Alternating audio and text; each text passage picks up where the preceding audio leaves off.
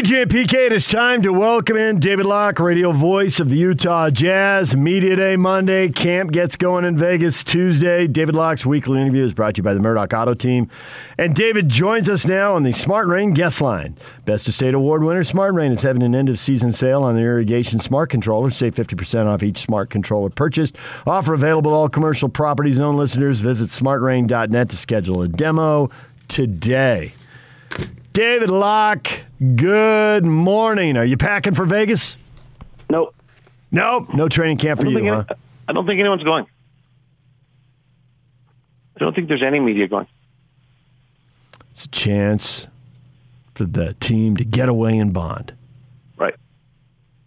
Exactly. 100%. Can you guys get another good week of sports talk? I got to tell you. Hope your ratings are good. You should have been given like a lot of good stuff on a platter this month. Uh, I've been told that as much as we check the ratings, we have to check the streaming numbers. People's habits have How are the changed. How are the streaming numbers? Uh, Scotty told me Wednesday they were awesome. So- they should be. yeah, I, teams, I mean, it's really teams are winning.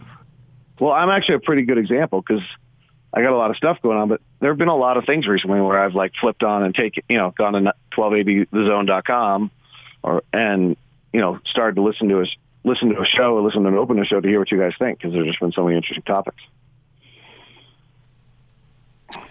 Is there any particular reason they chose Vegas? Because uh, beyond, I mean, it's an attractive city, but I was wondering if there's any marketing reason because they could have chosen any number of places. Um, well, I think there's like three teams in San Diego, so that's probably eliminated that. No, um, I think the Nets and like the Clippers and somebody else are all in San Diego. Um, I think uh, I don't know if it. I don't know if it has anything. I, I don't. Um, uh, I know that they've gotten great support. Um, I saw a picture of the court set up there. It's like super cool. Um, they've done a really great job. So, you know, they, they probably had some support mechanism, but I don't, you know, did Donovan want to go to Vegas? Like, you know, the Lakers went to Hawaii because Magic wanted to go to Hawaii. So, um, you know, probably something there. Brian Smith, you know, is from Vegas. Could be something there, though I just don't have a feeling that it's like a big PR thing in the way it has been in some years past. I think it's simply get exactly what David said a moment ago is let's see if we can get these guys away. Let's address what happened in, you know, LA game six and let's, you know, rebond together and be the team that was the number one seed and had a real chance to win it last year and see if we can get that kind of chemistry and magic back between us. I read that Houston went to the Bahamas, and now you tell me three teams are going to San Diego. It sounds like if you want to be the stick in the mud team, you better give your guys a trip somewhere. Even, Right. even I mean, if the guys with families don't really want it because they want to be home with their kids, most players do want it. They probably do want it. The ones with the kids might want it too. Oh, good Um, point. Okay. um, you know, if you really look at the schedule, there's three training camps. So there's this four day thing to start, and then they go and play two games, and then they're home for four days, and then they play two games, and then they're home for five or six before they play a home game to start the season.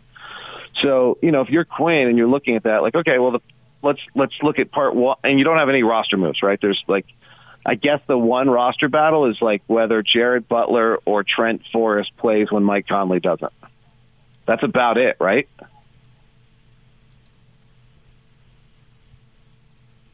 Right.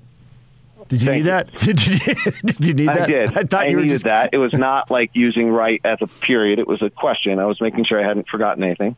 Um, so, you know, if I'm Quinn and I'm looking at this, I'm probably taking the first three days to do exactly what they're doing. Let's get away. Let's get together. Let's remind everyone that we like each other. Let's deal with some demons that are left over from playoffs past, and let's move on. Then I'm probably using, you know, the second one. We've played two games and see some things, and there's some, you know, I've talked to coaches, and there's some belief on how teams are going to play them this year and what they're going to have to do to adjust and and so there's that, and then there's the real get ready for the season stretch, which is probably a little bit, you know, conditioning and using the four games as conditioning, and then probably amping up the conditioning in the last little bit so you're ready for the season. So uh, that's kind of my take on how I would probably go through these three games. I'm sure they're doing something a little different, but there's three really mini training camps for them to have right now.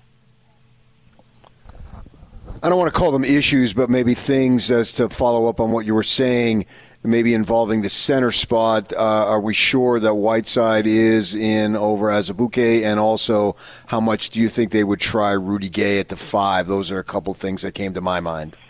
So yeah, I think um, I think you're those are great, and so um, you know, in those 14 minutes a night in which Rudy isn't playing, you know, how are we going to play? I think the first is, you know, can Whiteside engage and have a good experience? And, you know, he, I saw him the other day. He's just really huge, right? Like, I saw Rudy Gay and Hassan Whiteside both recently. Rudy Gay, to me, looks like Derrick Favors. Like, I'm not sure they, size wise, are that different. Hassan Whiteside, oh my goodness gracious. Like, there's a huge difference between the size of Hassan Whiteside and the size of Derrick Favors. So I think there's a chance that he could really be a valuable piece of this if they can get the Portland Hassan Whiteside for 14 minutes. Now, you know, he's got little things. He's got, but I also would say Hassan Whiteside's been the league a long time. He's really good, but also watching the greatest defensive player in the world every day can't hurt him. You know, his one weakness is that, he, and I think he's dealt with it as early in his career as a jumping jack. That every single time someone pump faked, he went for it, and you know, he would, I think he blocked like four shots a year game one year to lead the league. He probably allowed 13 layups for that too. So, you know, there's, but Rudy, think about Rudy, like Rudy almost never bl- jumps, right? Like you never see Rudy have that happen to him. Well, does that, does Hassan pick that up? So I think Hassan could be really valuable. I think the Rudy Gay at the five is something we can see over time and it'll be interesting for them to do it um, it, there's some assumptions to it, like you know J- Joe's now sliding to the four some of the time, which might be fine, might be a good spot for Joe to play.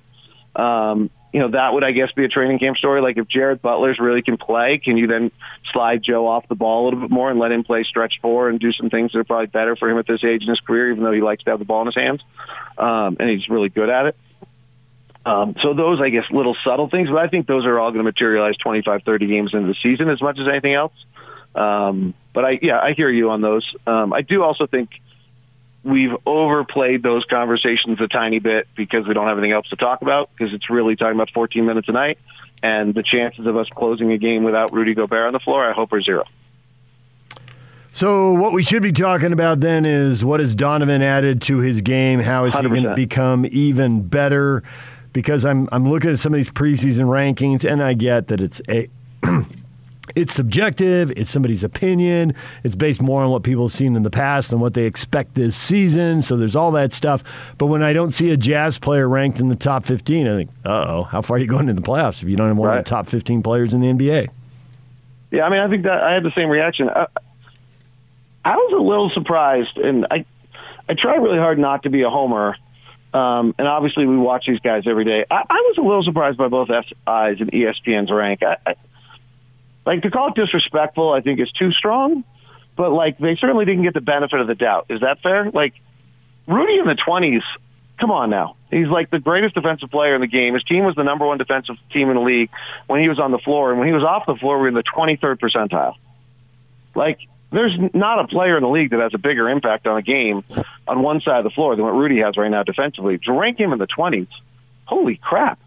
Like it's just and we had the best record in the league. I get it that in a playoff series, the Clippers figured out how to negate his value by taking advantage of the fact that none of our guys at the time could guard.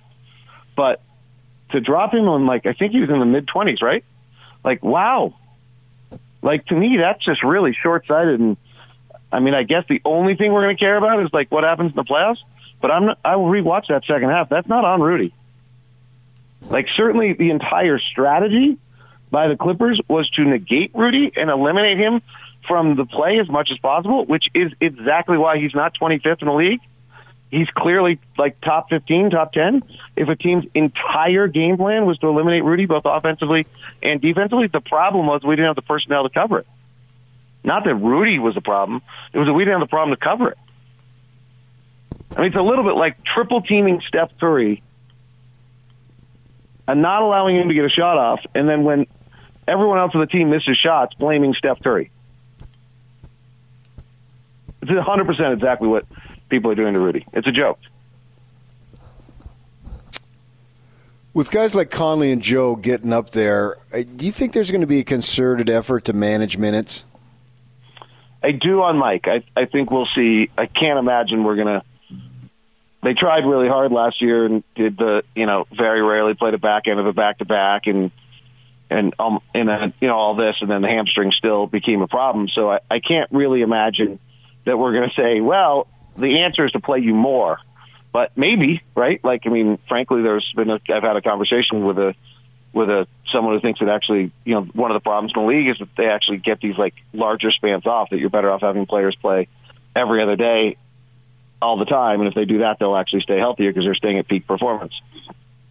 Um, you know, the fact is that um, I, I would say that you would ex- I would expect that Mike doesn't play back to backs. The the thing that's really interesting in our schedule. I don't know if you guys have talked about this. If you actually look at our back to backs, our back into back to backs are like almost universally on the road against the best in the league. Like I think we do a back end in Brooklyn, we do a back end in Philadelphia, we do a back end in Milwaukee, we do a back end in LA for against the Lakers, we do a back end in Denver. Like name and it's and they're all on the road. Like their games, you're just very limited chance to win anyway. So my feeling is like let's play Mike on the front end of all of those, win that one, and then if we don't get the next one, who cares? I know they're fun for the fans, but in the realm of the schedule, winning in Houston and winning in Oklahoma City and winning against like you know San Antonio is actually more important than like winning in Denver. I know winning in Denver like validates you and makes you feel good, but it's actually not a game that you're probably yeah, have better than a 20% chance to win. Wouldn't you have a much better chance to win those first games without Conley and have them available in the second game? Yeah, I would, but I would never want to decrease the chance of winning the, that those games. Those are those are the ones. If you lose them, you can't get them back in the standings. So when you see the Jazz 55 wins is the Vegas number, do you think that's right? Is, is 55 what now? you're thinking? I thought it was at 53.5. Is it up high as 55? Uh, I thought it's. Oh, ESPN said 55. Well, what's the number? Let's go with that. Who cares what everyone else is saying? What's your number? Well, I mean, okay, so I'm going to go to the first base point. Let's go to exactly why ranking Rudy 25th is a joke. So in any year in which Rudy's played, the Jazz are 51 to 52 wins. Like just by like change every other piece of that puzzle. Gordon Hayward, Donovan Mitchell, like every other piece of the puzzle. Bojan Bogdanovic or Jae Crowder. Like it doesn't matter. If Rudy plays, we win 52 to 53 games automatically. So I think, you know, I'd have to go over unless you're betting that Rudy's going to get hurt. If the Vegas line's, I think 52.5, like I'm going over because I know we're going to be at 52 if Rudy plays. Like that's by definition, he's that great that we automatically win that many amount of games. Um, and so do I think that there's enough other talent around there to push it above that? Sure, absolutely. Um, but the minute you're in the top five in one of the two categories, offense or defense, you general you almost automatically win 50 games. So, you know, that's that's where Rudy puts us. And now, can, what else can we do? And this team's deep enough and good enough to do it. I mean, hey, the fact that we're like talking about this team and there's not much discussion on any of our top nine games, that nine nine guys in the rotation, that's when you're great. We're going to let you go with this. Zach says, please tell David we blame Rudy because he cannot take advantage of a five foot nothing guy on the offensive end of the court guarding him. Save that topic. We'll discuss that next Friday. I've now done what Zach did. I've told you. Hi, Zach. okay. David Locke, his weekly visit every Friday morning. Jazz Camp opens Tuesday, Media Day Monday. David, we'll talk to you again next week. Bye bye. DJ and PK, it's 97.5 at 1280 The Zone. Chris Torello, sports reporter for Bay News 9, covers USF. We'll be talking BYU and USF in 15 minutes. Stay with us.